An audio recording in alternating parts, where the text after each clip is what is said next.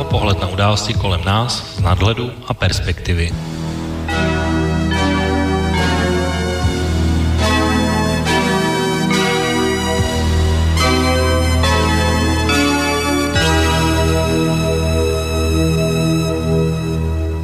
Páteční pozdní odpoledne, vážení posluchači. Dneska máme pátek 1. září 2017 a začíná se další relace Intibovo okienko.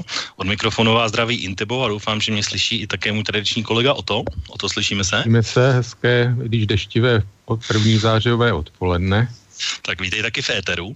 Já dneska pro dnešek s přestováním ještě neskončím, protože dneska máme takovou speciální relaci, protože tady dneska nebudeme jenom sami dva sotou, ale budeme mít také jednoho zácného hosta, které už jsme tady měli v březnu a slíbili jsme si, že se určitě ještě před parlamentními volbami, které budou v České republice v říjnu, ještě určitě tady uslyšíme. Takže dneska naším dalším a třetím a hlavním hostem je opět po čase člověk a tím je pan poslanec Parlamentu České republiky, pan Marek Černoch. Pane Černochu, slyšíme se také dobře? Slyšíme se dobře, přeju vám krásný den, krásné odpoledne vám i posluchačům. Tak já vás také vítám v éteru, protože dneska je vlastně naše taková první poprázdninová relace a českou politikou hýbou různé kauzy, zejména Andreje Babiše, tak náš dneska program se zaměří hlavně na tyhle kauzy, ale budeme se s panem poslancem bavit o dalších věcech a v mezinárodní politice, jako je Brexit, nějaké dění v Evropské unii nebo prezidentství Donalda Trumpa. A v poslední části bych se určitě rád ještě podíval trošku do budoucnosti, že podíváme se, co nás ještě v těch zbylých 7 týdnech před těmi volbami čeká a možná si také ještě trošku zavěštíme a podíváme se do vzduchu na ty věci ještě z trochu z jiného nadhledu a pohledu. Ještě než abych udělal všem technikálním zadost, tak jenom pokud byste se chtěli pana poslance nebo mě nebo Oty zeptat na cokoliv a zapojit se do naší diskuze, tak budou fungovat 3 tradiční způsoby, které fungují v naší relaci vždycky. To znamená e-mailová přes e-mailovou adresu studio@slobodnyvysielac.sk nebo telefonní číslo 048 381 0101 a nebo přes naše webové stránky pod zeleným tlačítkem otázka do studia. Tak doufám, že dneska to technicky dopadne lépe než minule, kdy mě trošku zklamala v průběhu technika a vypadlo spojení, tak uvidíme, snad dneska bude všechno v pořádku. Já vlastně první otázku bych měl hned na pana poslance. Pane Černochu, zeptám se, vlastně dneska je v době, kdy probíhá nebo začíná ostré období té kampaně, tak vy jste v trošku jiné pozici, o které budeme mluvit za chvilku, ale vlastně všichni sledují teď každý jednotlivý výstup, slovo, větu, dokonce v případě předsedy lidovců Pavla Bělobrátka i tweet, který napsal, tak vy dneska už můžete odpovídat bez stresu a díky těm okolnostem? Nebo jak vy to vidíte na sebe? Já budu odpovídat úplně bez stresu, úplně v klidu a já myslím, že takhle jsem to dělal celou tu dobu, protože člověk má říkat názory a samozřejmě někdy může říct tu větu třeba trošku jinak, než je myšleno, což je problém v médiích samozřejmě, protože ve chvíli, kdy se to objeví v tištěných médiích a není k tomu ještě takové to vysvětlení ten dovětek, nebo není tam ta možnost slyšet toho člověka, když to říká, že třeba kdo trošku pousměje, tak to pak může vyznít jinak, ale já si myslím, že budu úplně v klidu a úplně v pohodě půjde. Tak já vlastně hned mám i další otázku, kterou bych chtěl určitě položit na začátek. Je to v podstatě otázka, která nemůže nepadnout, protože ten náš rozhovor v březnu, tak jak jsem ho zmiňoval, tak si docela dobře ještě vybavuji pod těch, dejme tomu, 6 měsících. A vím, že jsme se tady v té době bavili o tom, o přípravách Úsvitu vlastně na parlamentní volby. Ještě v té době nebylo úplně jasné, jak to bude a bylo to vlastně v takové fázi příprav. Jenomže potom od té doby, nebo během té doby se stalo něco velmi důležitého, velmi zásadního, protože pokud jsou moje informace správné, tak stav je ten, že vlastně Úsvit už nemá předsedu, Úsvit vlastně nebude kandidovat ani samostatně jako strana. Někteří poslanci budou kandidovat dokonce za úplně jiné strany, jako například za realisty pana Robejška. Někteří nebudou kandidovat vůbec, což je mimochodem váš případ, a v podstatě zůstal ve straně pouze pokladník, který spravuje, myslím, ještě nějaké 2 miliony korun státního příspěvku a neví, co s nima, tak aspoň tak, jak jsem se mohl dočíst v českých médiích, a zůstalo tam vlastně členové bez vedení, což jsou pro mě trošku nepochopitelné věci. Když se podívám vlastně jakoby na váš případ, tak z toho, co jsem tak pochytil, tak vlastně vy už nejste členem Úsvitu, nebudete kandidovat za Úsvit, respektive nebudete kandidovat vůbec za nikoho, ale jste stále předsedou poslaneckého klubu. Takže jsou taky takové trošku nepochopitelné věci pro mě, které určitě zaslouží nějaké vysvětlení.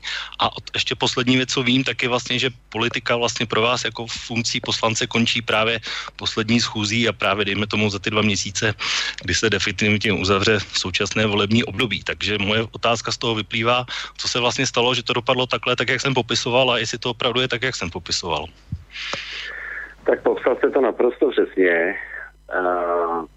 To, co se událo v Úsvitu, tak je z mého pohledu opravdu, když to teď, já vím, že jsme ve veřejném prostoru, ale když to řekla, že je to pravdárna, prostě to, co se tam dělo.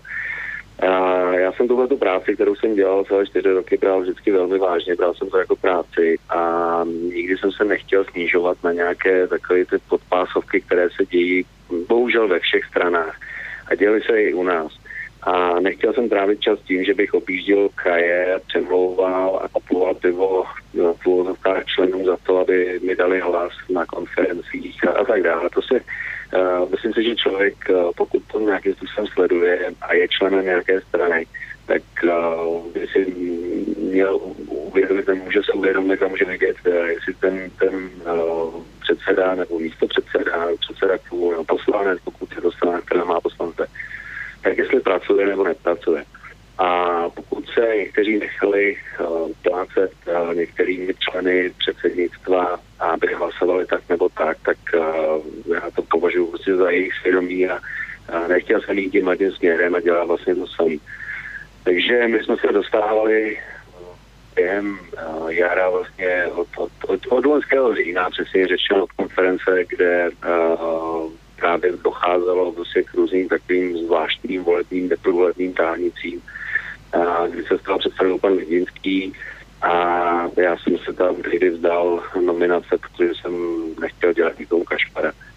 A potom během toho půl roku, tak když jsem viděl, co se dělo a jakým způsobem nefungovalo předsednictvo, jakým způsobem se choval předseda, nebo spíš nechoval, protože lídr má být lídr a musí mít vizi a tak nabráno, a ne, aby nedával příspěvky, aby nekomentoval věci.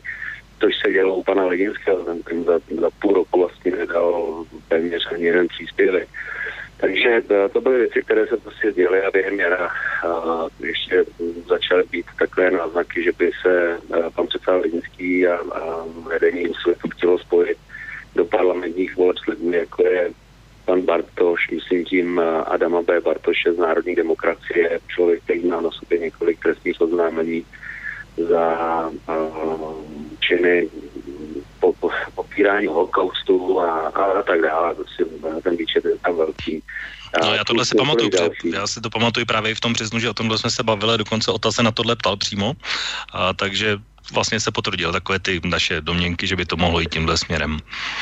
No, potvrdilo se to, bohužel, a já v té době už jsem začínal říkat, že se prostě s těmi lidmi spojovat nebudu, nechci si špinit jméno, a že si myslím, že by Úsvit měl udělat konferenci, kde by si členové zvolili svoje vedení, které by je vedlo do parlamentních voleb, a kde by se řeklo, jestli vůbec Úsvit do parlamentních voleb samostatně půjde, nebo jestli se bude spojovat s nějakou, řekněme, jakoukoliv stranou.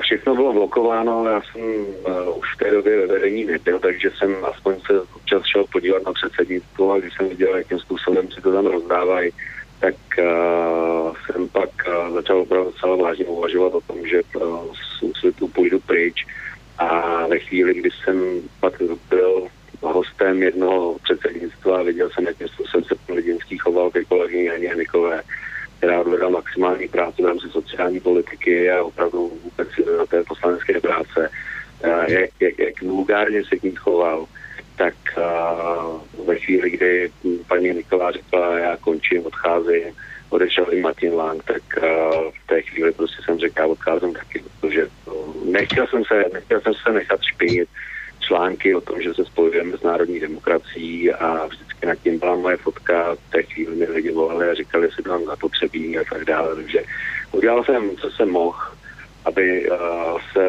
jsme Úsvit zachránili, dali ho na kole, bylo to takové moje dítě, když to vezmu teď lidově trošku a ve chvíli, kdy jsem viděl, že už opravdu se tam, prostě, že už tam jde jenom asi o peníze, nebo nevím, prostě, takže jsem takže jsem si to odkázal a odešel jsem. Takže jsem zůstal to je odpověď na tu druhou otázku, takže jsem zůstal předsedou poslaneckého klubu, je to normální, protože poslanec může být členem klubu a nemusí být v té dané straně. Takhle to je i v jiných stranách, ať už je to ANO, které tam má taky několik poslanců, buď nezávislých, anebo za nějaká jiná uskupení nebo hnutí, tak to samé bylo vlastně u nás a kolegové mi řekli, že chtějí, abych byl dál předsedou klubu, takže jsem zůstal a ty myšlenky, které jsme měli, myslím tím myšlenky, které jsme prosazovali, tak na tom se nic nezměnilo, ty byly stejné a s kolegy poslanci si myslím, že ta práce byla jako vždycky opravdu maximální, takže jako nebyl důvod opouštět klub, odcházet z klubu a dělat nějaké takovéhle atrakce. No, já jestli můžu, tak vlastně, co se týká, jak jsem říkal, hodně toho státního příspěvku, tak ten, jak jsem pochopil, nebo si vyčetl, tak on vlastně zůstal v nějaký kase, jakoby, protože ještě došel a teď jako mi to opravdu takový hodně zvláštní, jako v tom smyslu, že vlastně pokladník neví, co s ním a diskutuje se, co se s ním udělá. Já vím, že už na to asi vliv teda úplně přímý nemáte, ale já teda bych teď položil takovou otázku, která je možná hodně ostrá, ale asi na místě. Neukázalo se teda, že bez Tomia Okamury to nefunguje? Ne, já si nemyslím, že by šlo o to, že to nefunguje bez Tomia Okamury. Je to o lidech. Všude. A to nejenom v politice, všude je to o lidech.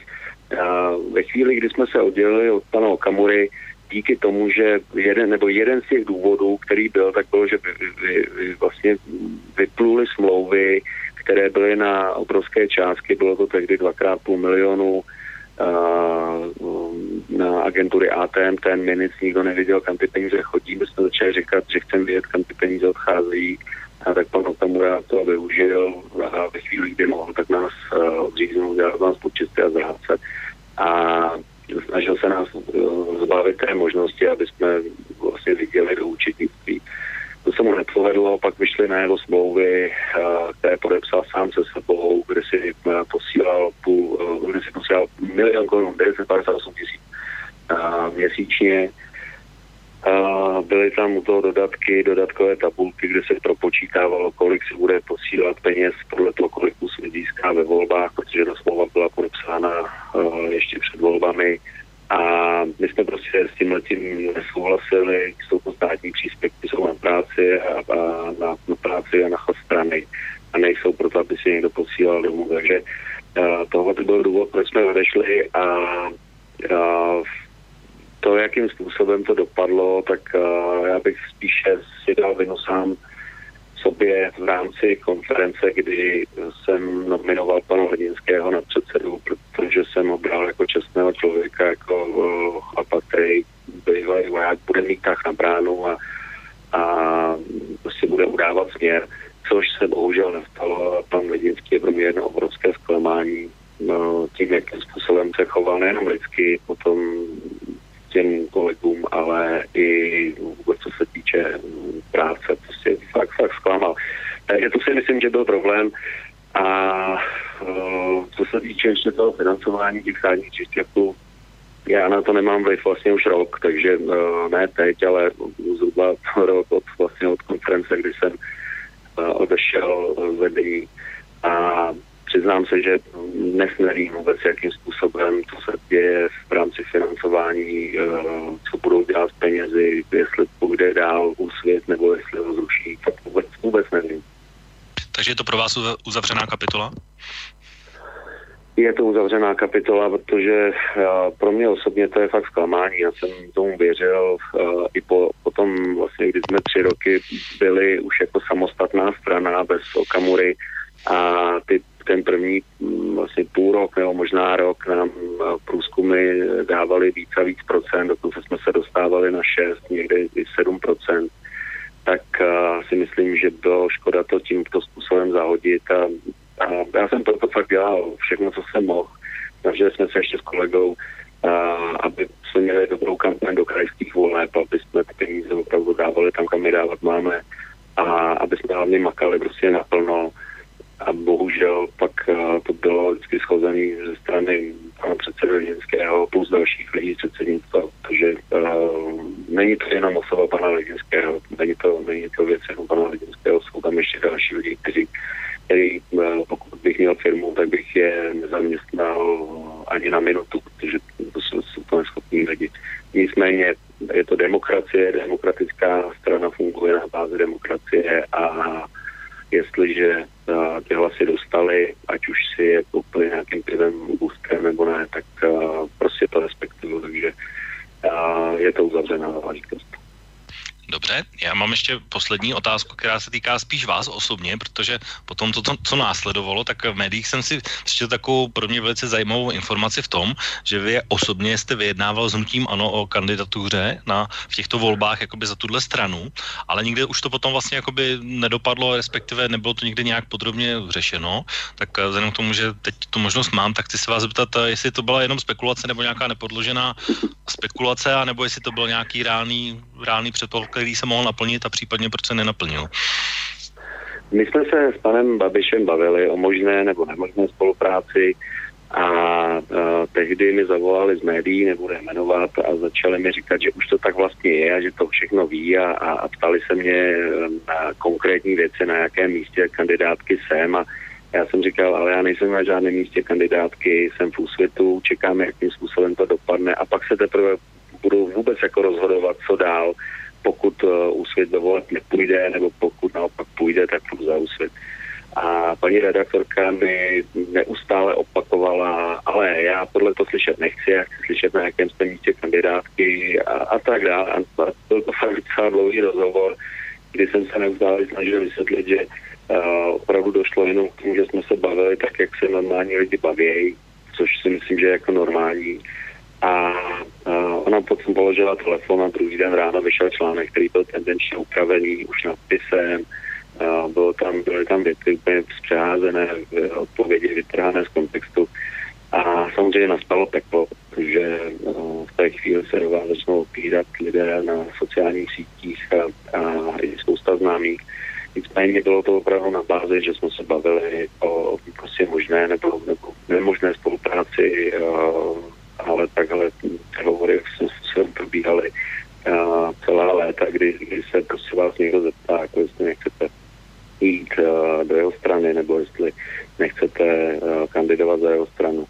Takže to nebylo nic konkrétního, bylo to v tomhletom gardu a nakonec se z toho stalo opravdu jakoby mediální jistota, jo, což musím říct, že já už jsem se tomu pak ani nechtěl vyjadřovat, protože bych to akorát vždycky zporučil. Takže taková polokachna v podstatě. Haló? Ano, teď já jsem vás neslyšel, teď to ještě jednou. Říkám, takže taková polokachna. No, taková jako to, je to prostě o tom, že když vyjde článek v novinách nebo na internetu, tak opravdu jedna věta může vyznít na 1000 způsobů. To je to samé s SMS-kou. Když někomu pošlete SMS-ku a nedáte tam smajlík, tak člověk si to může okamžitě vyložit jako vážnou věc a přitom se to třeba vážně nemyslel. Takhle to samé je v nějakých článcích, které jsou tištěné a kterým se nemáte možnost jakoby vyjádřit, vy nemůžete říct, ale já jsem to takhle třeba myslel nebo takhle nemyslel. Tak, no já jsem to myslel z toho pohledu, že možná můžete být rád, protože, jak jsem říkal na začátku, kauzy Andreje Babiša a hnutí ANO v tuhle chvíli plní stránky českých médií, takže by se to musel vysvětlovat taky možná, ale možná jste ještě zvolil dobře, bych řekl.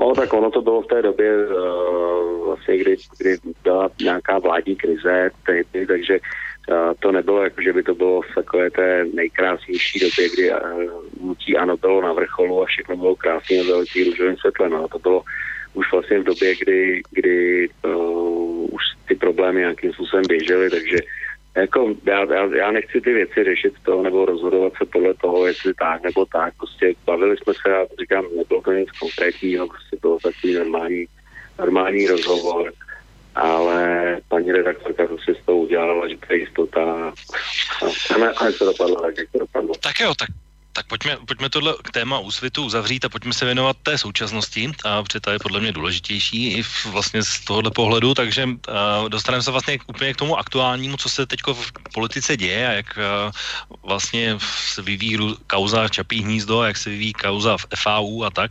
Pro posluchače, pokud jste včera sledovali relaci Duolo, tak tam byla úplně speciální relace na tohle téma, takže spousta informací tam padla, takže možná se budu trošku opakovat, ale padnou tady zase trošku jiné informace, které třeba úplně nepadly a podíváte se na to i z trošku z jiného pohledu. Jenom pro posluchače, kteří to třeba nesledují, tak v podstatě u kauzy Čapí hnízdo je jedna základní věc, která způsobila, že česká policie minulý týden požádala o vydání Andreje Babiše a předsedy poslaneckého klubu Jaroslava Faltýnka právě v kauze Čapí hnízdo, kde v zásadě, když to řeknu hodně zjednodušeně, všichni vědí, že Babiš lhal, mlžil, účelově vedl firmu mimo Agrofert, poté ji zase vrátil, převedl ji na anonymní akcie na rodinné příslušníky, aby si vlastně šáhl na 50 milionovou dotaci původně určenou pro drobné podnikatele, na kterou by jinak jako součást Agrofertu v žádném případě nedosáhl. 5 let vlastně v podstatě vodil veřejnost za nos v tom, že říkal různé verze, že o tom nic neví, neví, kdo komu to patří a tak dále, ale věděl to vlastně celou dobu. Policie vlastně, protože politicky byl vlastně dotlačen k tomu přiznat, že o tom něco věděl a že vlastně v podstatě věděl celou dobu, o co šlo, tak se vlastně už od loňského března probíhá policejní vyšetřování a to vyvrcholilo právě po těch, dejme tomu, 18 měsících tím, že policie vyžádala si právě dvojici Faltýnek Babiš k tomu, aby je poslanecká sněmovna vydala, aby je mohla případně ovinit. Následně se strhla bouře právě dvojicí Babiš Faltýnek, přidal se k ním ministr spravedlnosti Pelikán a na jejich straně stojí prezident Zeman s tím, že se jedná o akci policie s cílem ovlivnit volby a pak z toho vyšel takový docela nesmyslný nápad lidoveckého senátora Čunka, že vlastně by navrhoval zákonem ustanovit policii zákaz obvinit politika v nějakém období před volbami, což se mi zdá nesmyslné, ale budíš. Podstata pro mě teda úplně není v tom, jestli je to trestně právní věc nebo není trestně právní věc, ale v morální rovině Andrej Babiš je pro mě bohapustý lhář, který lže, jak se mu hodí a ještě si potom hraje na chudáka. Ale než se pustíme do té kauzy podrobně, já jsem si připravil právě tak první zvukovou ukázku, což je právě první takový krátký sestřih názorů a obhajoby přímo Andreje Babiše a druhou součástí toho je vlastně i reakce prezidenta Zemana právě na tohle téma. Takže pustíme si krátkou ukázku, co říkají přímo Andrej Babiš a prezident Zeman, tak jak jsem to teď popsal. Je to pečlivě připravená vlastně kauza, která má mě poškodit a určitě to není náhoda, že to vylezlo ven. A je to samozřejmě jednoznačně pokus ovlivnit příští sněmovní volby, kde se skutečně rozhodne o tom, jestli zvítězí ten skorumpovaný klientelistický systém, který tady budovali tradiční politické strany od revoluce, nebo naše protikorupční hnutí. Podle vašich posledních vyjádření je žádost o vydání poslanců Faltýnka a Babiše policejní provokací. Kdo konkrétně za ní stojí? No, tak samozřejmě, že policie, a kdo jiný, když je to policejní provokace. Doufáte, že to není jen poslední pokus, jak zvrátit volební preference. A když jsem se ptal, kdo za ní stojí, nemyslel jsem odpověď policie, ale myslel jsem konkrétní jméno. Je to tedy Milan Chovanec? Já nevím, já chci věřit, že to není Milan Chovanec, ale že to bude nějaká nižší šarže. Nějaký příliš poslušný a pilný úředník. Protože základní argument, protože je to policejní provokace, je načasování. Žádný další argument nepotřebujete, i když je tady jeden doplňující argument, a sice, že tato akce proběhla bez vědomí dozorujícího státního zástupce. Tak to byly Andrej Babiš a prezident Zeman. Mimochodem to, co říká Miloš Zeman o tom státním zástupci, je nepravda, protože nejenom, že ten dozorující státní zástupce o tom věděl, ale úplně nedávno tam probíhala prověrka ještě z vrchního státního zastupitelství paní Bradáčové, která schválila ten postup toho vyšetřovatele a i teď vlastně ten dozorující státní zástupce stojí za tím policistou, který ten podnět podal. Ale otázka na vás, pane Černochu, vidíte to taky jako účelovku kampáni nebo úmyslně načasovanou provokaci?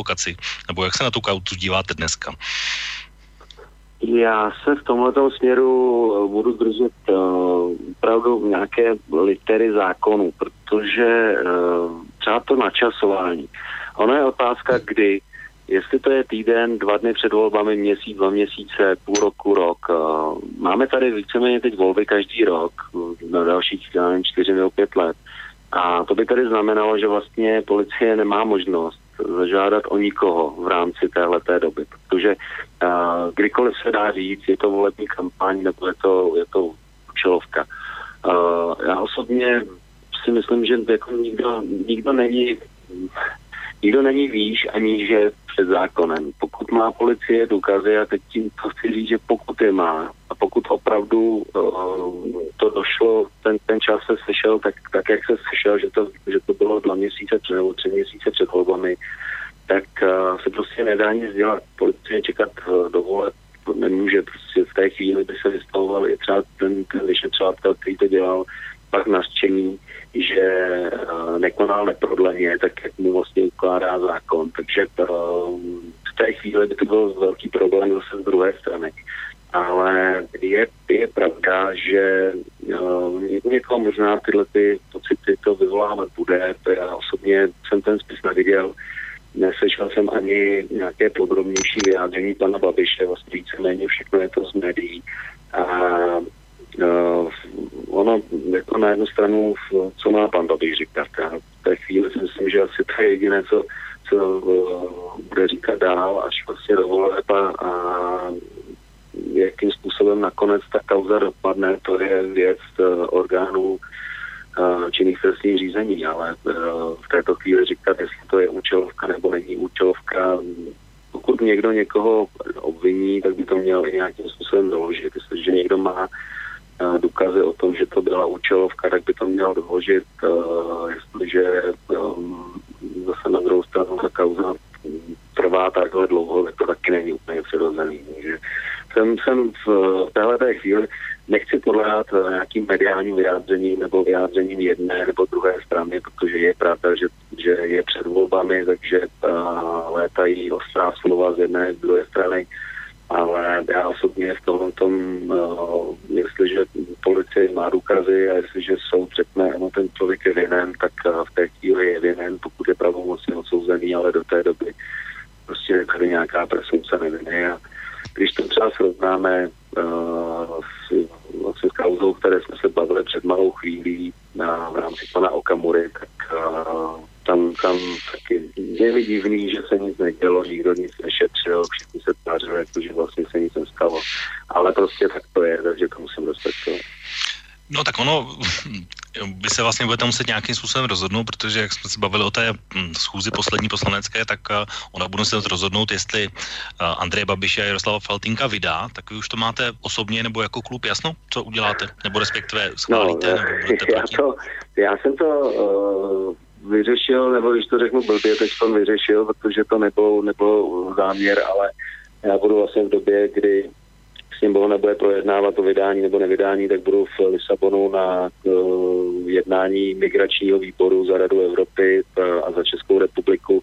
Je to pracovní cesta, která je naplánovaná už někdy od července, takže to nikdo nemůže říct, že by to bylo schválně. A jakým způsobem se rozhodne klub, tak my máme klub vlastně až v úterý, tak uvidíme v úterý a hlavně já si myslím, že každý by měl ještě počkat na tu rozpravu a debatu, která proběhne na plénu, kde má i on možnost se zeptat na věci třeba, které každého toho jednotlivého poslance zajímají a v případě, že na ně pan Babiš odpoví a ten poslanec tomu nebude věřit nebo bude věřit, tak pak se rozhodne, jakým způsobem se k tomu postaví, ale ono takhle jako opravdu od stolu říkat jasně vydám, jasně nevydám, je nefér vůči komukoliv a to je úplně jedno, jestli je to pan Babiš nebo jestli je to za Vomáčka, prostě vydávali jsme několik poslanců za volební období a vždycky jsem se rozhodoval ani ne podle toho, jak doporučil výbor, ale opravdu podle toho, jakým způsobem třeba se obhajoval na plénu sněmovny ten daný poslanec, a jestli se mu věřím nebo nevěřím, protože to si budeme nalávat, je pravda, že tady byla historicky obrovská spousta kauz, které byly opravdu účelově použity proti nějakým politikům a ve snaze prostě jim zničit jak politický, tak někde i osobní život. Takže tohle to se mi nelíbí, takže opravdu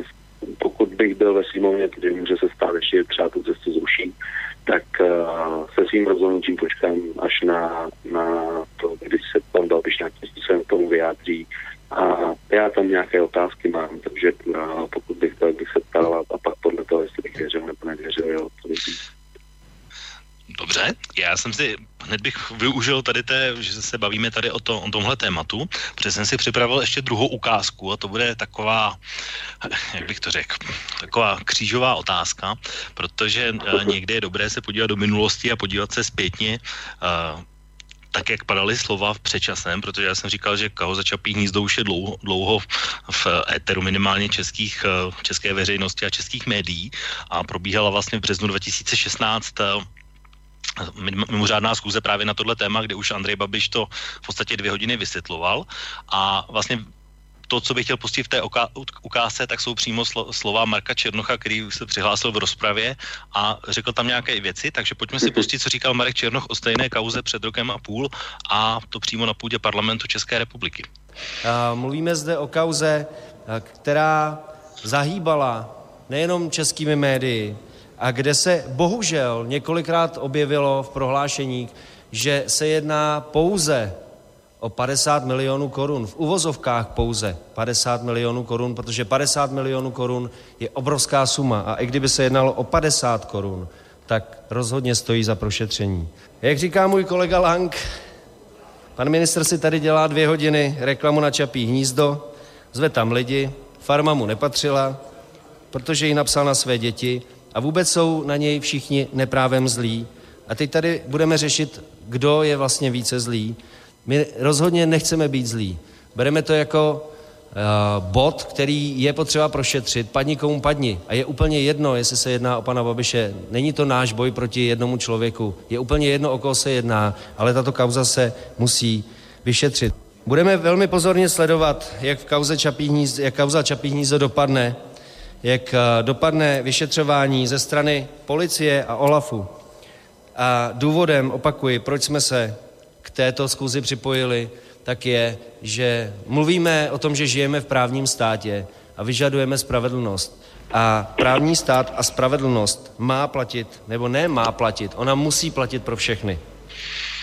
Tak já bych taky rád doufal, že bude platit pro všechny, tak jenom, pane poslanče, jak se vám to poslouchalo dneska? Dobře, tak já jako bych řekl úplně to samý i dneska. Jako, dobře se mi to poslouchalo.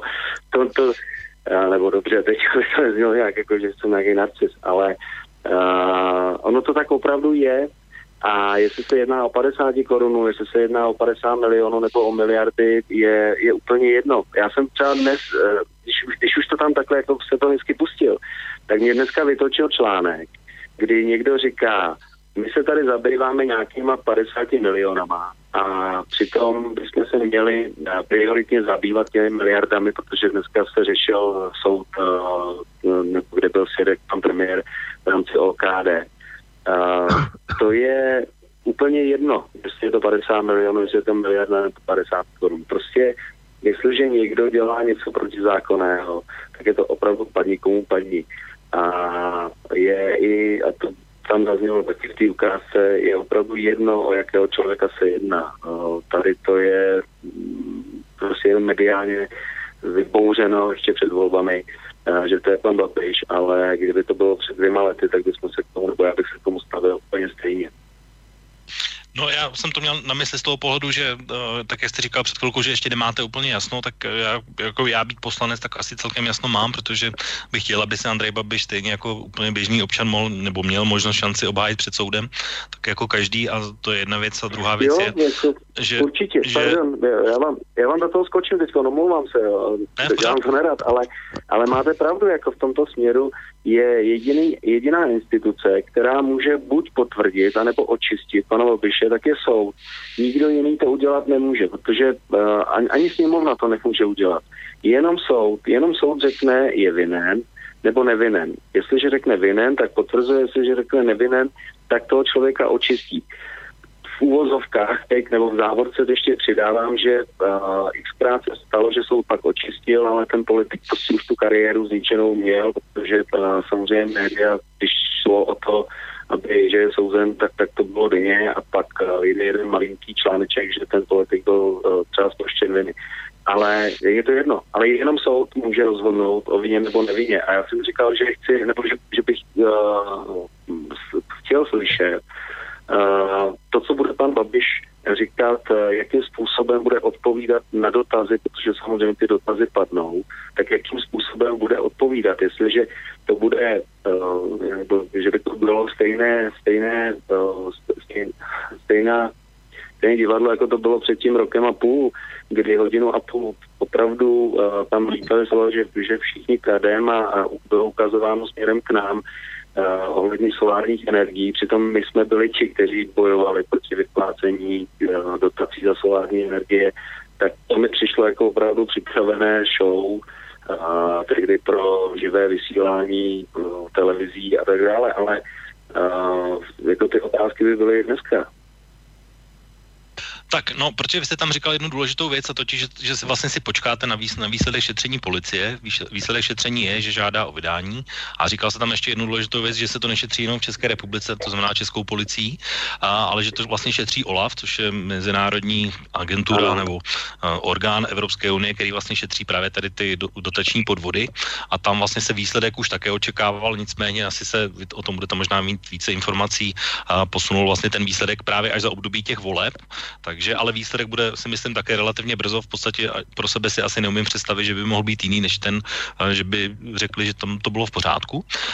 Ale ještě je tam právě ta druhá věc, jestli můžeme jakoby jíst jen tak beztrestně, jako to říká ministr Pelikán, že tady jako, jsou tady různé policejní provokace a úmyslně a že takhle tím jakoby dehonestujeme vlastně volby tím, že to je jak nějaká úmyslně načasovaná věc, když vrchní státní zástupkyně, která to dozoruje, říká, že průtahy tam byly, ale byly průtahy díky tomu, že mistr Babiš říkal, že doklady se ztratily, nejsou, nemůžou si vzpomenout, takže byli na straně těch soukromých subjektů, neboli Agrofertu, takže už vlastně jsme mohli být úplně o krok dál někde dávno a nemuselo to spadnout do toho období a já jsem přesvědčený o tom, že i kdyby to bylo 3 měsíce nebo 4 měsíce před volbami, že by říkal to samé, takže nevidím v tom žádný rozdíl.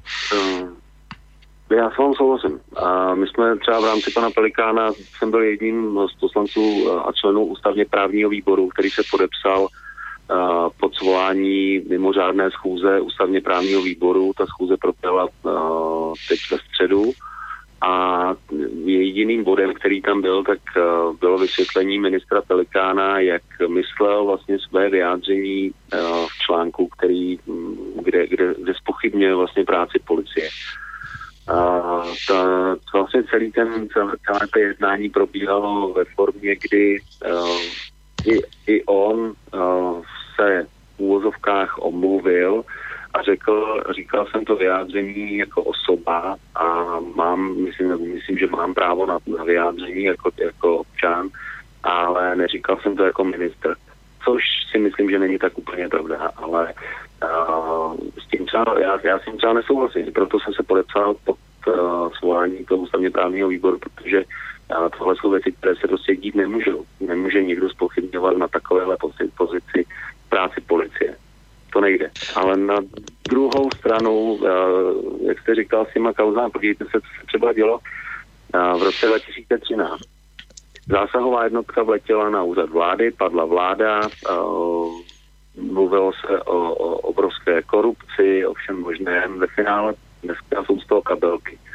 A to si nemyslím, že je jako úplně v pořádku, kdy vlastně nikdo za to nenese odpovědnost. A pád vlády není úplně tak malicherná záležitost. Takže jako v tomhletom směru já si stojím za tím, že chci, aby se to prošetřilo. A chci, aby policie nebo soud, aby řekli, jestli pan Babiš je vinen nebo není vinen. Ale pokud jste v politice a jste v tom díní, tak na druhé straně neustále čtete vyjádření jedné strany, druhé strany a je to v rámci toho, že třeba pan Kalousek s panem Babišem ho pokrkuje, že ve chvíli, kdybych se připáněl na jednu nebo na druhou stranu, tak bych v té chvíli vlastně se choval tak, jak se chovat nechci. Chci si udělat svůj úsudek a chci hlavně vyjádření orgánu, který to opravdu musí vyšetřit, tak to šetřit. To je vše. Tak, Já teď si uvědomuji, že už jsme v podstatě v polovině relace, ještě jsem vůbec nedal slovo Otovi, takže Oto, připrav se s otázkami na pana poslance. Možná já mám ještě úplně poslední, která se týká tohohle, a to je vlastně role Miloše Zemana v tomhle, protože aspoň my teda i v té první relaci jsme se k Miloši Zemanovi prakticky vůbec nedostali a jenom jsme tam zmínili, jakoby, že v té době měl vaší podporu. Za mě, když bych vzal letošní rok minimálně, ono teda, ne, že by ty předchozí byly lepší, ale když si vezmu letošní, právě vy jste zmínili tu vládní krizi i to chování vlastně v téhle kauze, tak v podstatě tam jde jenom o to, že vůbec není průchod nějaké spravedlnosti v úzovkách, tak jak jsem o tom mluvil, ať se to vyšetří a tak dále. A jsou tady vlastně takové ty spekulace. A mně teda se zdá, že Miloš Zeman vysloveně už v tuhle chvíli nenabízí vůbec nic a zjevně už je dávno za zenitem a viditelně i to zdravotní hledisko si myslím, že na velmi špatné úrovni, ačkoliv třeba se Jiří Ovčáček snaží mě namluvit nebo lidem namluvit, že to je jinak. Jak vy ještě vidíte tu roli Miloše Zemana v téhle kauze a vlastně i to prezidentství v té poslední fázi a jestli má ještě vůbec vaši podporu? Začnu tou vládní krizí. Tam si myslím, že pan premiér mohl očekávat, co nastane, až přijde na hrad, protože celý ten proces, jakým způsobem probíhala demise, nedemise vlády, tak komedie.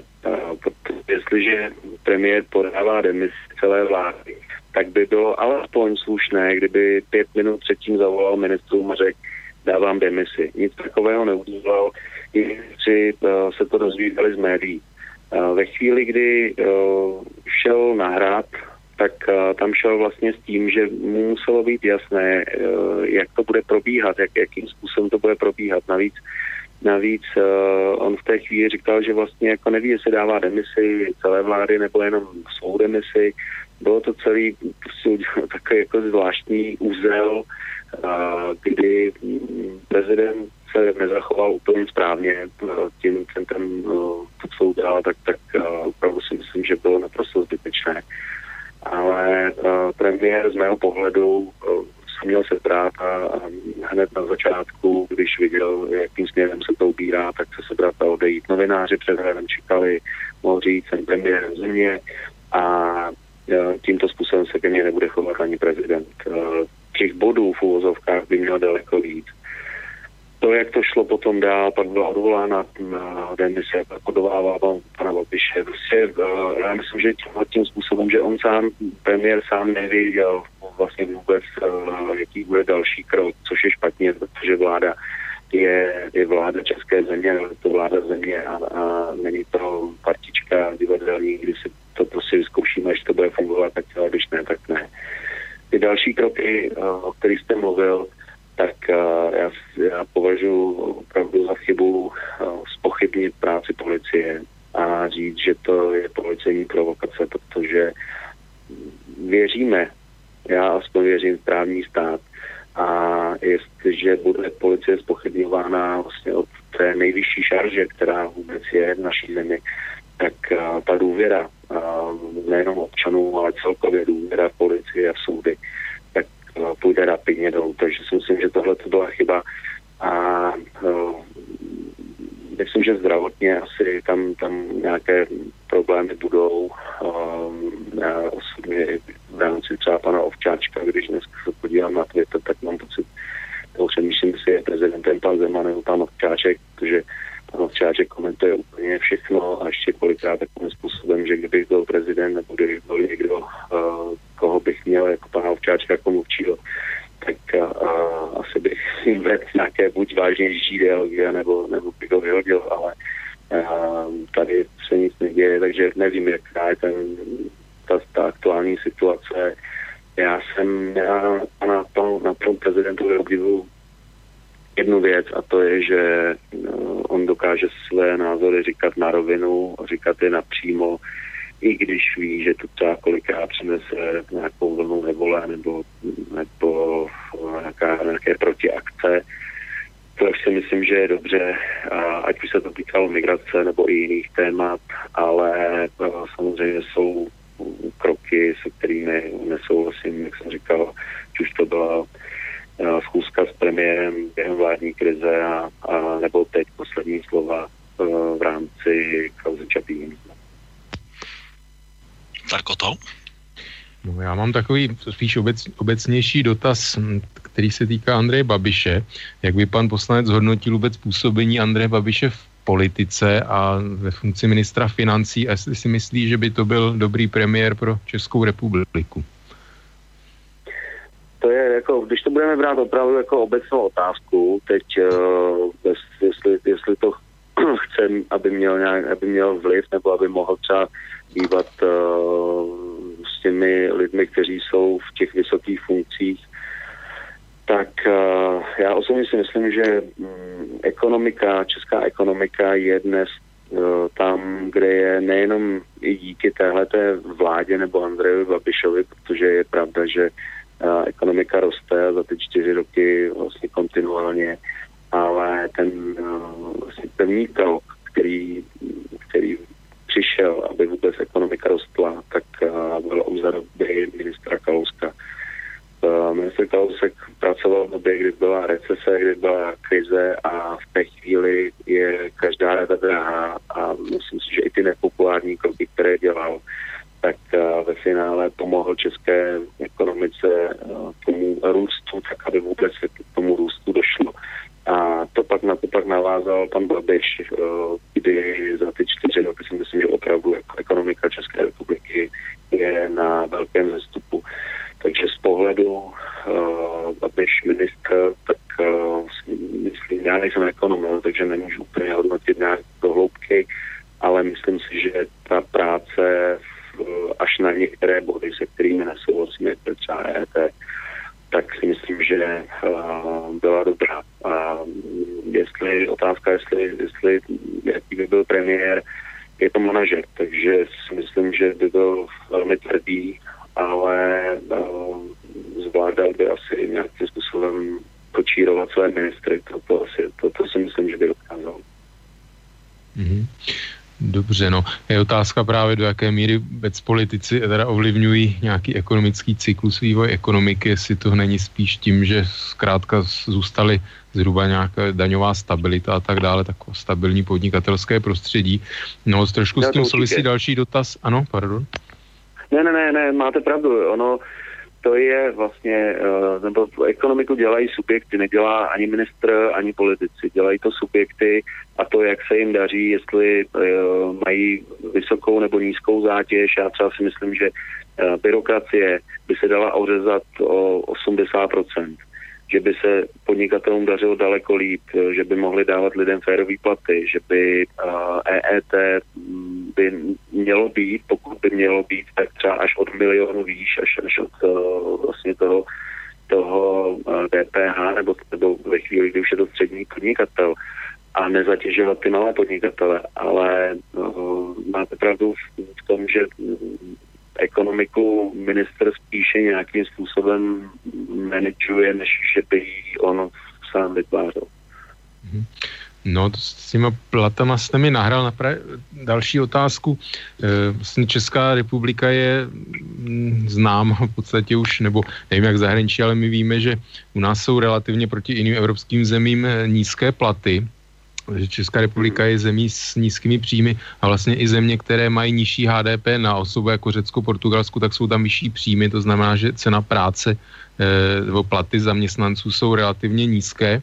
Tak co říká tomu pan poslanec, že vlastně vláda ještě navrhuje zvýšit zase o 10% platy ve státní sféře. Mluví se teď hlavně o učitelích, kteří jsou vlastně relativně nejhůře u nás placení v celé Evropské unii nebo dokonce v OECD.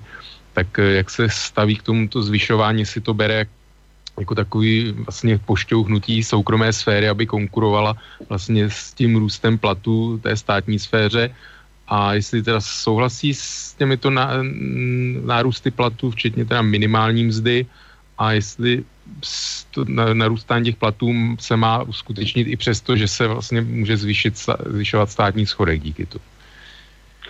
Já si myslím, že je správně, že se zvyšují platy třeba učitelům, že se zvyšují platy lidem, kteří pracují v sociálních službách, zdravotní sestry, policie, hasiči. Jsou lidé, kteří dělají práci, která je velmi těžká, velmi důležitá a mají opravdu směšné platy. To si řekněme na rovinu, že prostě tak je. Jestli by to mělo být nakopnutí nebo nastartování té komerční sféry, aby ona zvyšovala platy. Já osobně si myslím, že každý podnikatel se bude snažit dávat lidem, nechci říct co nejmenší plat, ale bude určitě mít určitou snahu, aby nerozdával plnými hrstmi. Takže to na to nepomůže, jestliže se bude zvyšovat, jestliže se budou zvyšovat platy ve státní sféře. Já osobně si myslím, že by to měla být jako celostátní kultura, protože když ekonomika roste, tak je to jeden z takových těch dalších kroků, které by se měly dít, a to je zlepšování úrovně občanů, což si myslím, že za ty poslední roky to vlastně nastalo až někdy tak zhruba před těma 2 lety, před rokem možná, kdy se začala vůbec ekonomika projevovat i v rámci růstu platů. Nechci tím teď měnit vládu, protože je to takový populistický plácání, že vláda nic neudělala. Ona vláda opravdu třeba, když se podíváme na důchody, tak udělala minimum, no, přidala 50 korun, tak jednorázový příspěvek, což je zanedbatelné. Navíc ten jednorázový příspěvek jsme museli vyprovokovat my jako opozice, konkrétně naše kolegyně Jana Hnyková, takže tohle to si myslím, že se dalo řešit a neřešilo se to až teď, že dvoukami najednou se všichni prosítí, jak budou zvedat platy a důchody a nevím co všechno. Ale to mi přijde spíš jako předvolební kampaň.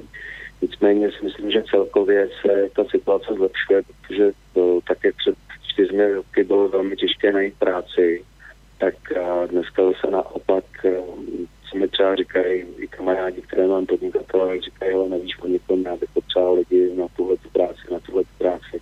Tak se dotýká těch opravdu čistě pracovních pozic v těch nějakých profesí, tak i třeba toho level management. Takže já si myslím, že dneska jako opravdu práce je a kdo chce, tak pracovat může. A pak samozřejmě ve chvíli, kdy ten zaměstnavatel chce mít, nebo podnikatel chce mít dobrého pracovníka, tak ho musí dobře zaplatit, nebo alespoň líp než třeba jeho konkurence, protože jinak mu přejde. Takže tohle to si myslím, že je nějaké to nakopávání, aby se zvedaly platy a co se týče státní sféry, tak opravdu ruku na srdce, jestliže má policie, jestliže mají zdravotní sestry 20 000, což si myslím, že mají mít, tak tady je něco špatně.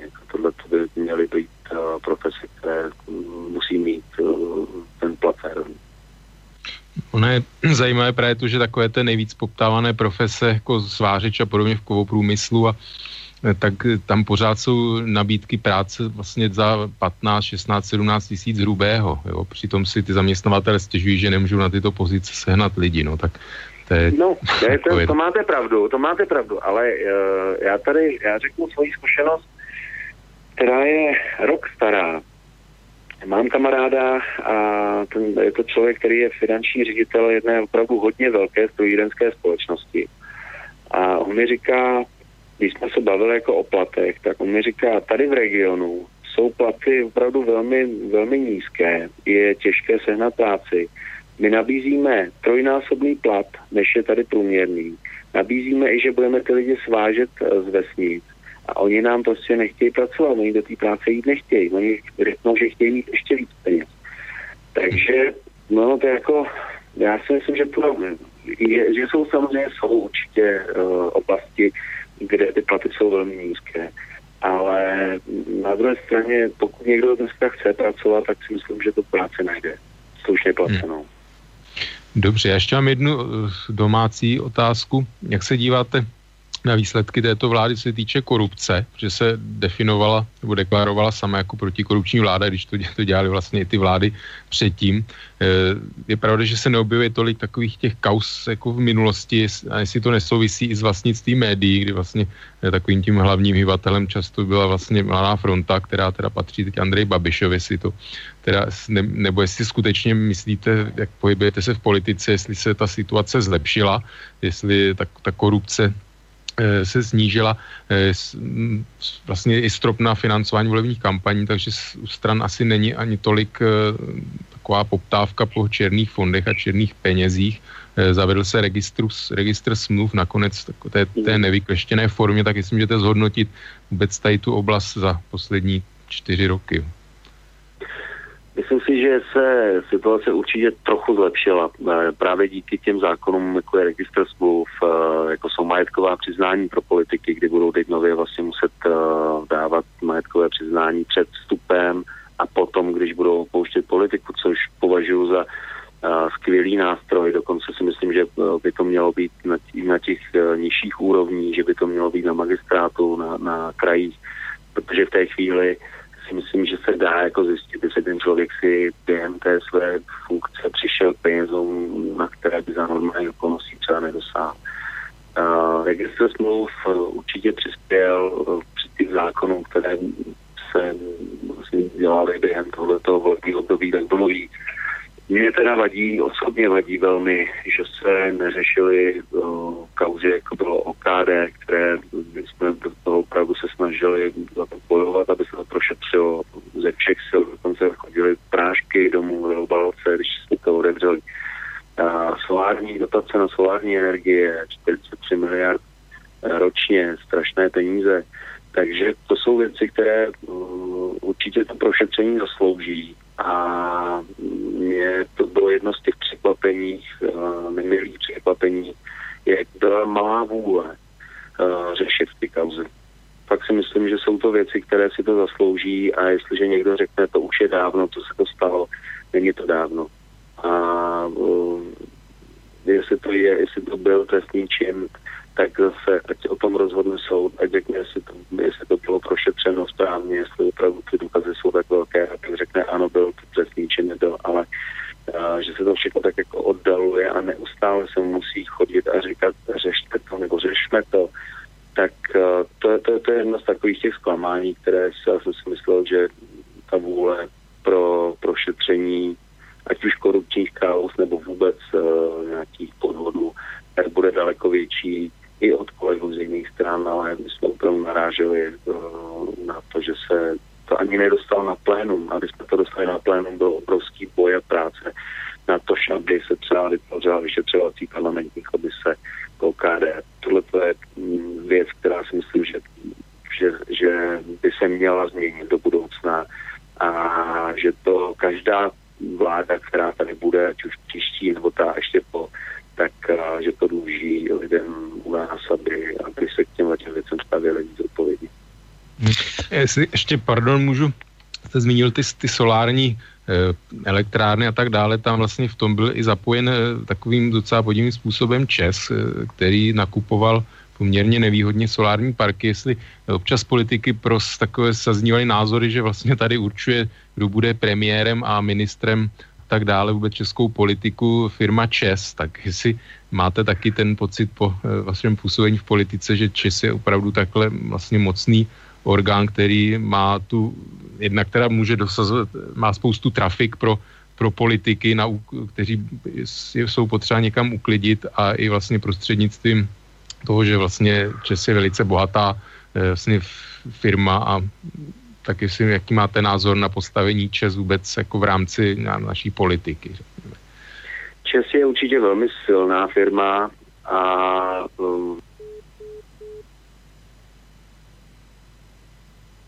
tak já myslím, že jsme asi pana poslance ztratili v tuhle chvíli. Zdá se mi to? Tam, že to je náhoda jenom. Protože zdá se mi, že to opravdu vypadlo. Aha, tak se opravdu ztratil, tak jenom zkusíme ho nahodit ještě znovu. Já jenom teda, než obnovíme spojení, tak jenom, vážení posluchači, pokud se budete chtít zapojit do naší diskuze, tak e-mailová adresa studio@slobodnyvysielac.sk,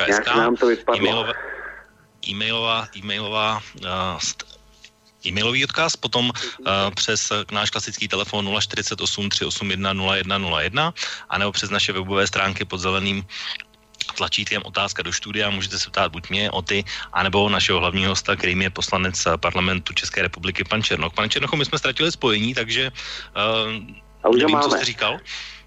Že už ho máme zase. Už ho máme. Tak je to, Tak jenom co se týká Česu, ještě hodně v rychlosti.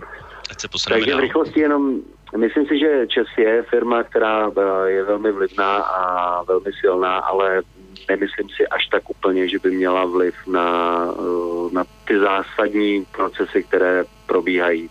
Aspoň teda já jsem to nikdy nezaznamenal. I v rámci Soláru, když jsme to se snažili rozpléct, tak samozřejmě Čes tam figuruje, ale ty problémy třeba v rámci solárních dotací jsou trošku někde jinde. Tam si myslím, že to se jedná úplně jiné lidi a jiné firmy, než například Čes. Dobře.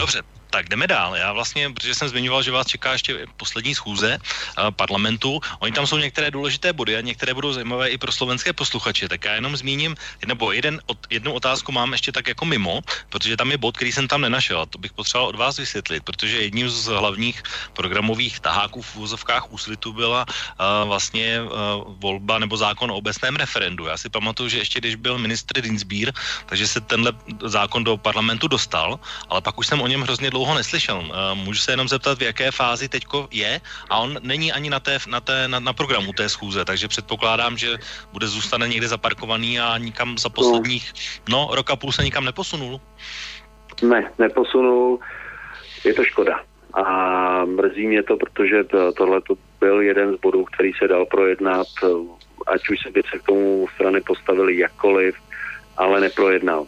Tady je ten problém, že strana místo toho, aby se prostě vyjádřili hlasováním a ukázali i lidem, chceme to, nechceme to, jednoduchý, tak se snaží to blokovat předtím, než se to dostane vůbec na projednání, nebo když je to ve výborech, aby to tam bylo dlouho, se na to pak zapomene a to je z mého pohledu velká chyba, ale konkrétně, jak jsem mluvil o tomhletom zákoně, tak fakt se víceméně zaparkoval a nic se tak nějak jako neděje. Tak, to je jedna věc, která tam není, ale jsou tam některé další body, já se zeptám na dva. Jedna je ta, která se probírala i včera v relaci Dulaok, a totiž, že tam je vlastně volba členů Rady České tiskové kanceláře. Jsou tam vlastně tři kandidáti, jedním z nich je kandidát ČSSD, pan Jakub Štědroň, což je šéf neziskové organizace. TOP 09 navrhla už bývalého člena, kterému skončil mandát a zároveň je to ústavní právník pan Winter a třetím člověkem je nominant za hnutí ANO Petr Žantovský. Chci se zeptat, pane poslanče, vy už máte jasno, které z těchhle dvou jmén by mělo být těmi členy té rady? Nemáme jasno, v úterý bychom měli mít jasno, protože jsme se trošku střetli i s kolegy v názorech a je také možné, že nepodpoříme vůbec nikoho. Dobře. A poslední, co mám, tak ještě poslední bod, který mě zaujal, tak je vlastně souhlas České republiky s takzvanou klimatickou pařížskou dohodou, což je přesně ta smlouva, od které odstoupil nedávno Donald Trump. Tak vlastně Česká republika ještě není zemí, která by tu smlouvu ratifikovala, ale na schůzi programu tato ratifikace je, tak v tom máte také jasno, jestli ano, ne? Teď se přiznám, jo, vím. Taky máme trošku ještě nejasno, protože já třeba za sebe teď nebudu mluvit za kolegy, ale budu mluvit za sebe. Mě tam vadí, kdy Česká republika je povinna splnit určité limity. A zavázali jsme se k tomu, jestli si vzpomínáte, to zhruba 3 roky zpátky, kdy se to hodně probíralo v médiích, kdy naše vláda tvrdila, jak jsme schopni všeho, jak jsme schopni dosáhnutí těch přísnějších režimů, ale ono se to samozřejmě dosáhnout dá, nicméně na to doplatí podniky, které buď nebudou schopny to dodržet a pak budou sankcionovány, a nebo budou schopny to dodržet, ale bude to stát obrovské peníze, čímž může nastat i krach. Takže z tohoto pohledu já třeba samozřejmě chci, aby životní prostředí, aby se chránilo, aby ty systémy fungovaly tak, jak fungovat mají, protože za posledních, 20-30 let jsme se, nebo 40 možná, opravdu chovali velmi špatně v přírodě. Ale jestliže někdo přijde a řekne, musíte udělat tohle a je to zase nařízení, ačkoliv vypadá možná jenom jako, že dobrovolně se k němu přihlásíme, tak to určité nařízení je, tak si myslím, že to je chyba, je to špatně a měli bychom postupovat tak, abychom byli schopni chránit i ty své podniky, aby to pro ně nebyla prostě rána na solární štavici. Takhle trošku vstříc. Takže to je věc, kterou ještě chceme probrat. Bavili jsme se o tom vlastně někdy před prázdninama, když probíhá schůze, tak jsme měli jenom právě k Pařížské lodě sezení a zase je to prostě názor od názoru. Já ve finále asi bych byl pro ratifikaci. Mm-hmm. Ale říkám, jako je to v rámci ještě diskuze, protože se mluví o tom, že bychom byli ještě schopni si vymoc výjimky, stejně tak jako jiné státy, tak aby právě to naše podniky nezasáhlo nějakým drtivým způsobem. Tak tím se pomalu dostává, děkuji teda za odpověď, a tím se vlastně, jak jsem zmínil Donalda Trumpa, tak se dostáváme vlastně takové mezinárodní situace a mezinárodním událostem. Já teda, pan poslanec to asi neví, ale já tady občas pouštím takové velice zajímavé zvuky z historie a tak. A dneska jsem si, když jsem přemýšlel, co bych pustil dneska, tak jsem si připravil takovou věc z jednoho velmi legendárního britského seriálu, který vlastně letos už oslavil 35 let od toho, kdy se na obrazovkách objevil. Asi správně budete tušit, který to je, až to uslyšíte. A je to vlastně takový britský pohled na dění v Evropské unii. Já myslím si, že oproti dnešku vůbec nestratil na aktuálnosti. Tak pojďme si pustit, co zaznělo, a pak schválně si poznáte, co to za seriál je. Jsem dobrý Evropan. Věřím v evropskou myšlenku. Už nikdy znovu nezopakujeme krveprolití 2 světových válek. Evropa ta přetrvá navždy. Ovšem, to neznamená, že musíme ohnout hřbet před každým nařízením kdejakého byrokratického malého Napoleona z Bruselu. Jsme stále suverénní národ. Jsme Britové a jsme na to hrdí. Učinili jsme už dost ústupků tomu evropskému komisaři pro zemědělství, a když říkám komisaři, tak to říkám s rozmyslem. Poklonkujeme, klaníme se, smekáme čepice a rveme si vlasy. Trpíme, ale já říkám, co je moc, to je moc. Evropané zase už moc daleko. A nyní nám ohrožují britský párek. Chtějí ho standardizovat. Chcete jíst k snídani salám s vejci a se slaninou? Já ne. A nebudu. Změnili naše pinty na litry a naše jardy na metry. Vzdali jsme 2 penci, 3 penci, 2 šilink a taky 0,5 koruny, ale zničit nám britský párek, to se jim rozhodně nemůže a nesmí podařit. Ne, dokud jsem tady já. Tak to byl fiktivní britský premiér Jim Hacker. Tak pánové, asi víte, z kterého seriálu jsem vybral ukázku? Jistě, pane. No. Premiér. Ano. To byl ještě ministr v tuhle chvíli. Ale já si myslím, že to je docela trefný. Moje otázka vlastně, pane poslanče, na vás je, jak se díváte vlastně na ten, dejme tomu, už rok toho, jak probíhá Brexit? No, já si myslím, že se jim moc nedaří. Ale je to dáno Evropskou unii, protože tam se změny neudály, je to stále stejné, Evropa se snaží diktovat, Brusel se snaží diktovat. Pan Juncker má někdy opravdu názory na pár facek a výroky, takže já si myslím, že v tomhletom směru Evropa vůbec nefunguje tak, jak by fungovat měla, protože když už k tomu došlo, tak cílem je, aby vedle Evropy v Británii fungovala, aby jsme ty vztahy měli dál dobrý.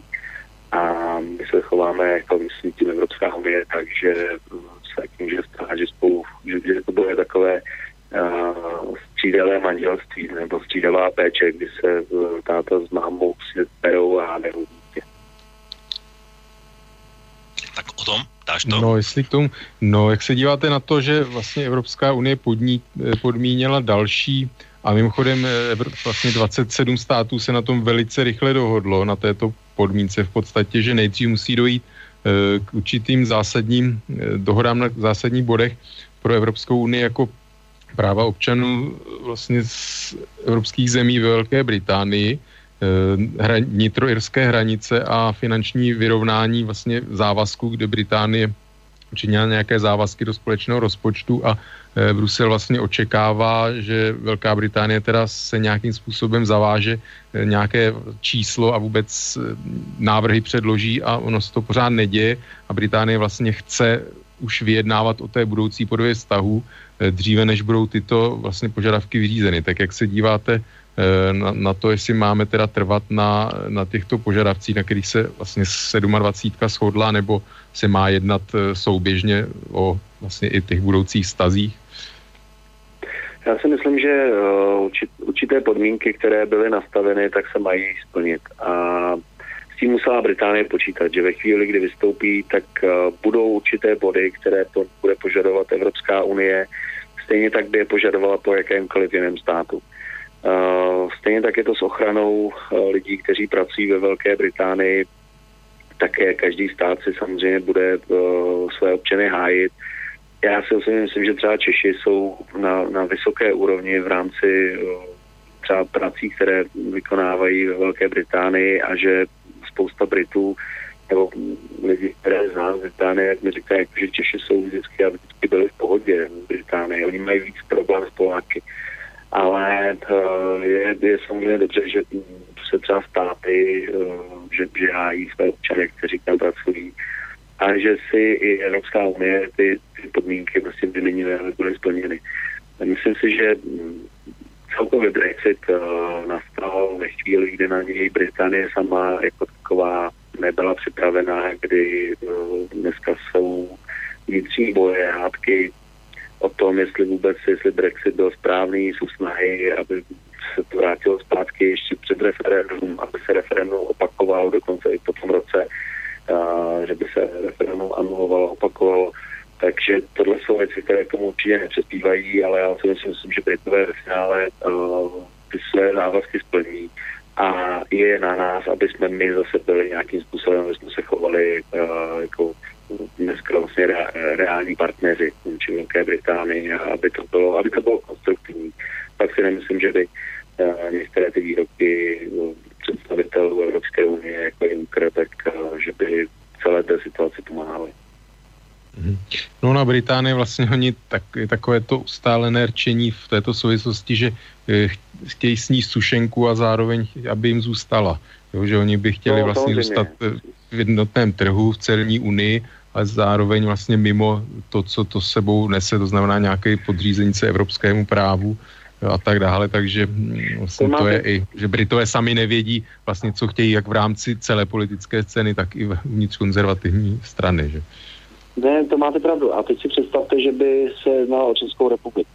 Proto třeba, když jsme se bavili o referendu a o vystoupení hlavně, samozřejmě referendum je jedna věc, ale o tom, že byly takové ty výzvy zítra, příští týden musíme vystoupit z Evropské unie. A pokud člověk k tomu nepřistupuje zodpovědně, tak v té chvíli dostane svoji zemi do obrovských problémů, protože Británie, a je to velmoc, a jakým způsobem bojuje vůbec o to svoje místo v Evropě dneska, na to, že třeba u České republiky nebo u nějakého menšího státu. Takže je to prosazování a stejně tak, jako vyjednávači Velké Británie se snaží vyjednat nejlepší podmínky pro Británii, tak na druhé straně vyjednávači Evropské unie zase se snaží hájit Evropskou unii, což si myslím, že je v pořádku. No asi se shodneme, že je to takový užitečný, ta Británie v podstatě pokusný králík, co se teda stane, když nějaká země chce vystoupit z Evropské unie, co to všechno obnáší za problémy, komplikace, a myslím, sám za sebe teda jsem přesvědčen o tom, že ty negativa, ty ještě na Británii čekají. Vlastně to vystoupení z Evropské unie a takové ty sny a představy, že Británie se stane nějakým vlastně majákem svobodného obchodu ve světě, že všichni budou ve frontě stát vlastně, aby s Británií mohli uzavírat skvělé nějaké obchodní dohody, takže nebude asi úplně naplněna. Nevím, jestli, jak se na to díváte.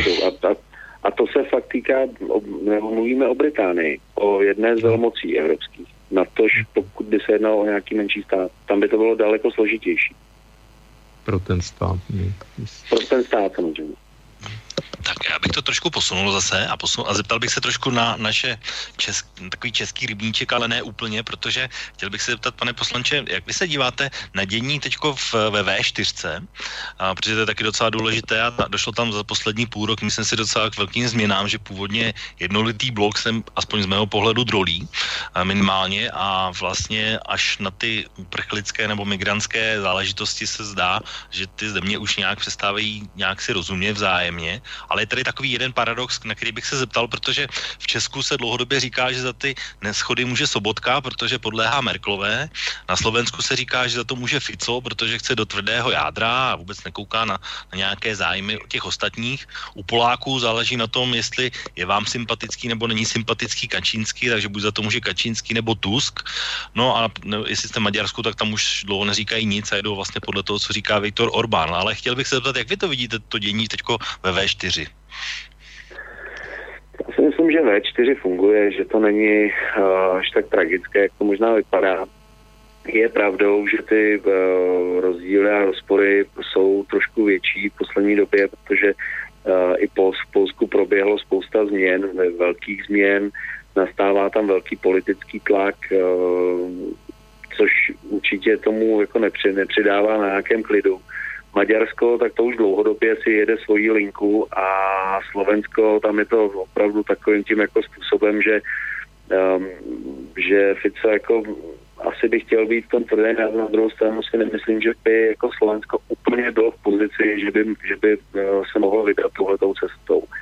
A tady u nás současná vláda, která vlastně funguje celé 4 roky, tak je opravdu jako velkým způsobem nakloněna směrem paní Merkelové, ačkoliv některé ty výroky, hlavně v poslední době, ale to bych přečetl té kampani do parlamentu teď, tak je hodně jako proevropská, z mého pohledu až moc proevropská, protože já si myslím, že ty věci, které se děly v posledních letech, tak jsou velmi vážné a my si musíme hájit v první řadě opravdu svou suverenitu, než aby jsme se snažili přiklonit na tu nebo na tu stranu.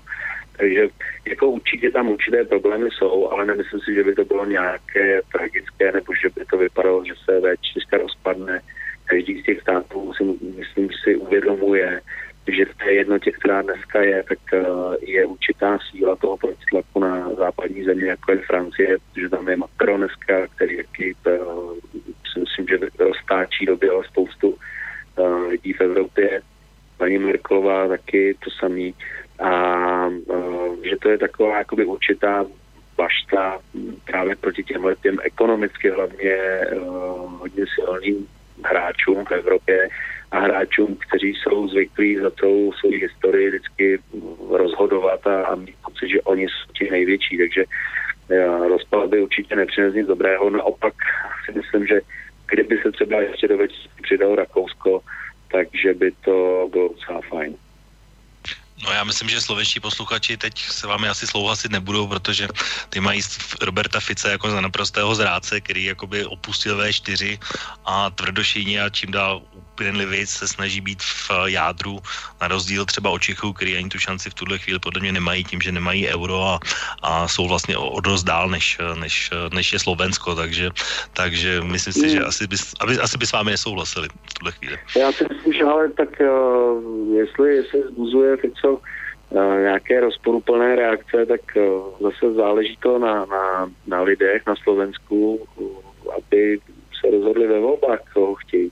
A já si nemyslím, jako, že by to bylo, jako, že by Slovensko se nějakým způsobem odklánělo, nebo že by šlo jiným směrem. Samozřejmě ty snahy jsou, ale záleží to jako na celkové garnituře a na celkové situaci, jak se s tím ta daná země poradí. Protože ono ani to Polsko v finanční době není nic ideálního.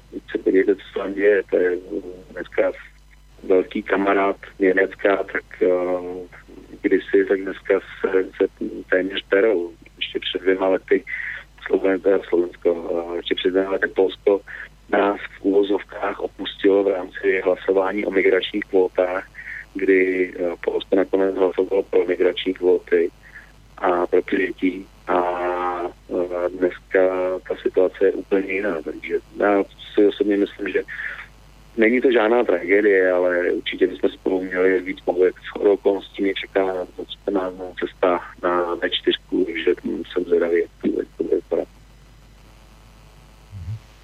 Tak jestli můžu k tématu.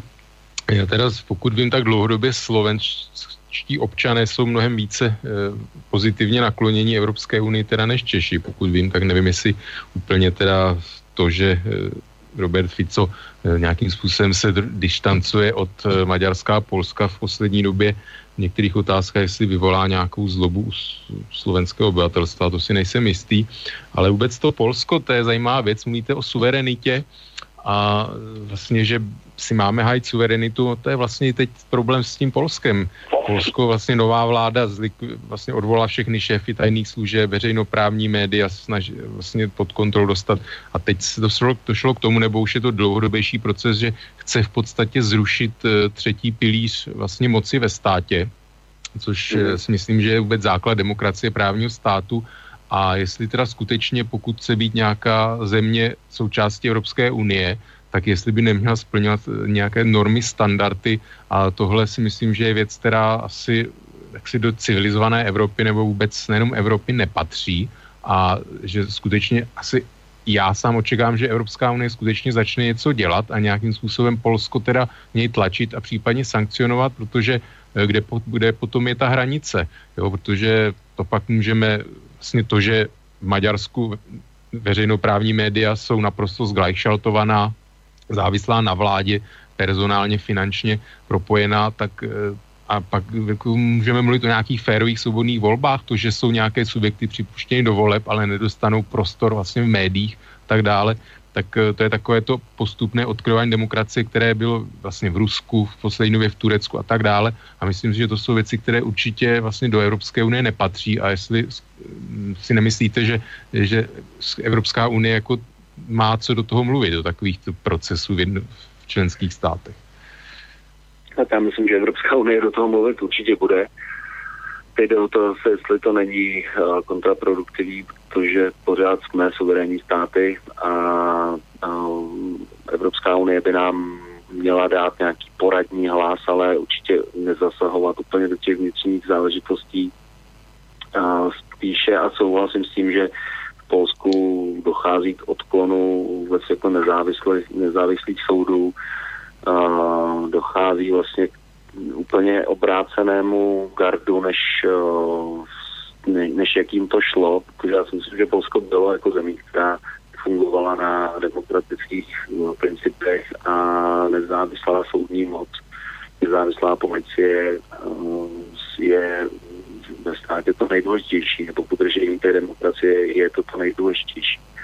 Takže ta změna, která je dneska v Polsku, tak určitě nepřispívá k ničemu dobrému, ale zase na druhé straně, aby do toho dosahovala Evropská unie nějakými razantními kroky, tak rozpoutá to i u Poláků.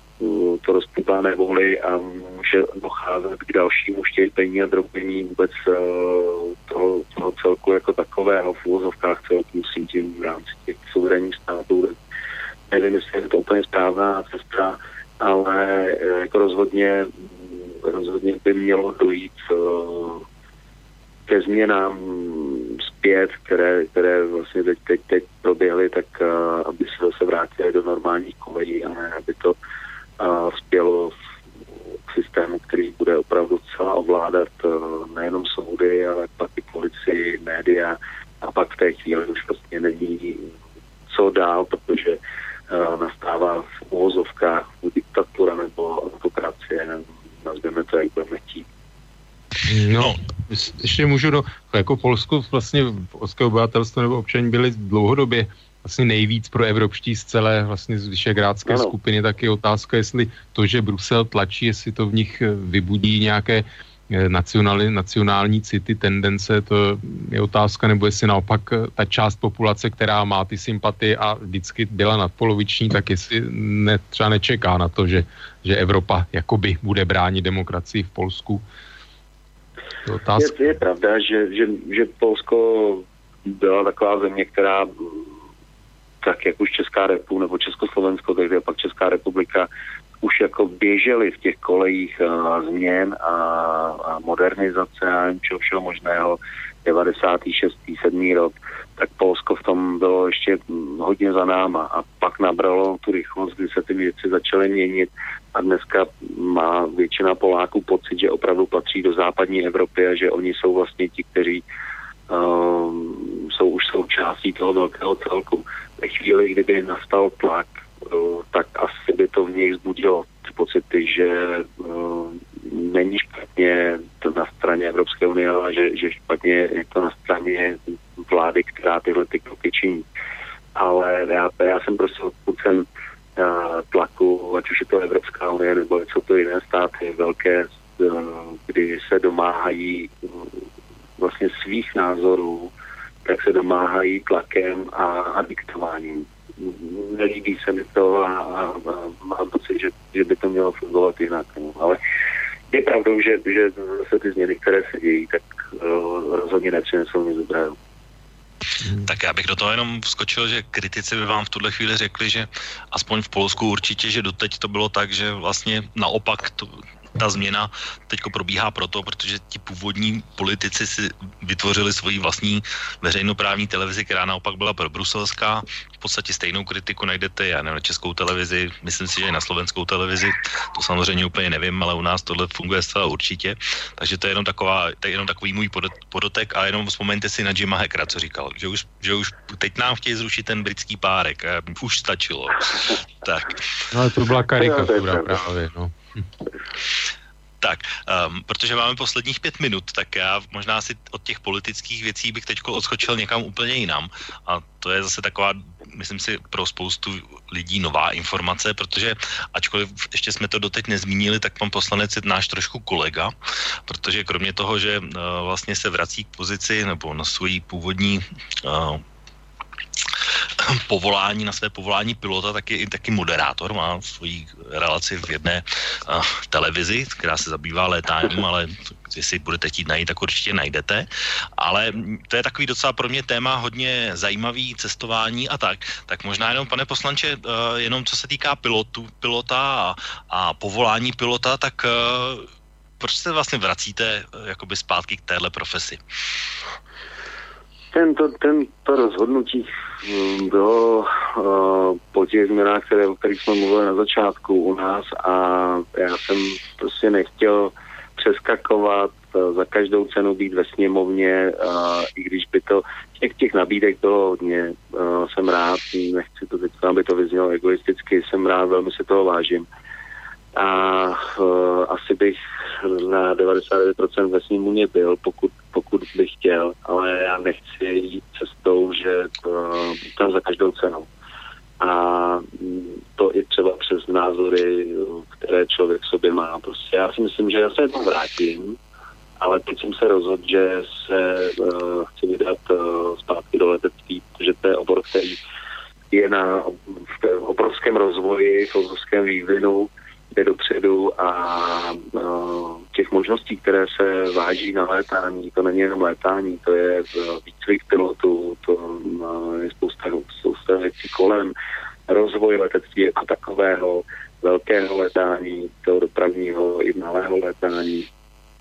Plus samozřejmě se chci vrátit ještě i do biznesu v těch jiných sférách, který mě celá zajímá, to je životní prostředí, cestování nebo rozvoj turistiky, turismu a mám kolegu, který je takový velký vizionář, já mám rád vizionáře, jako byl Steve Jobs nebo Elon Musk, lidi, kteří prostě opravdu jdou dopředu a vidí budoucnosti, možnosti v rámci technologií, nových technologií, smart technologií, takže to jsou věci, kterým se chci věnovat.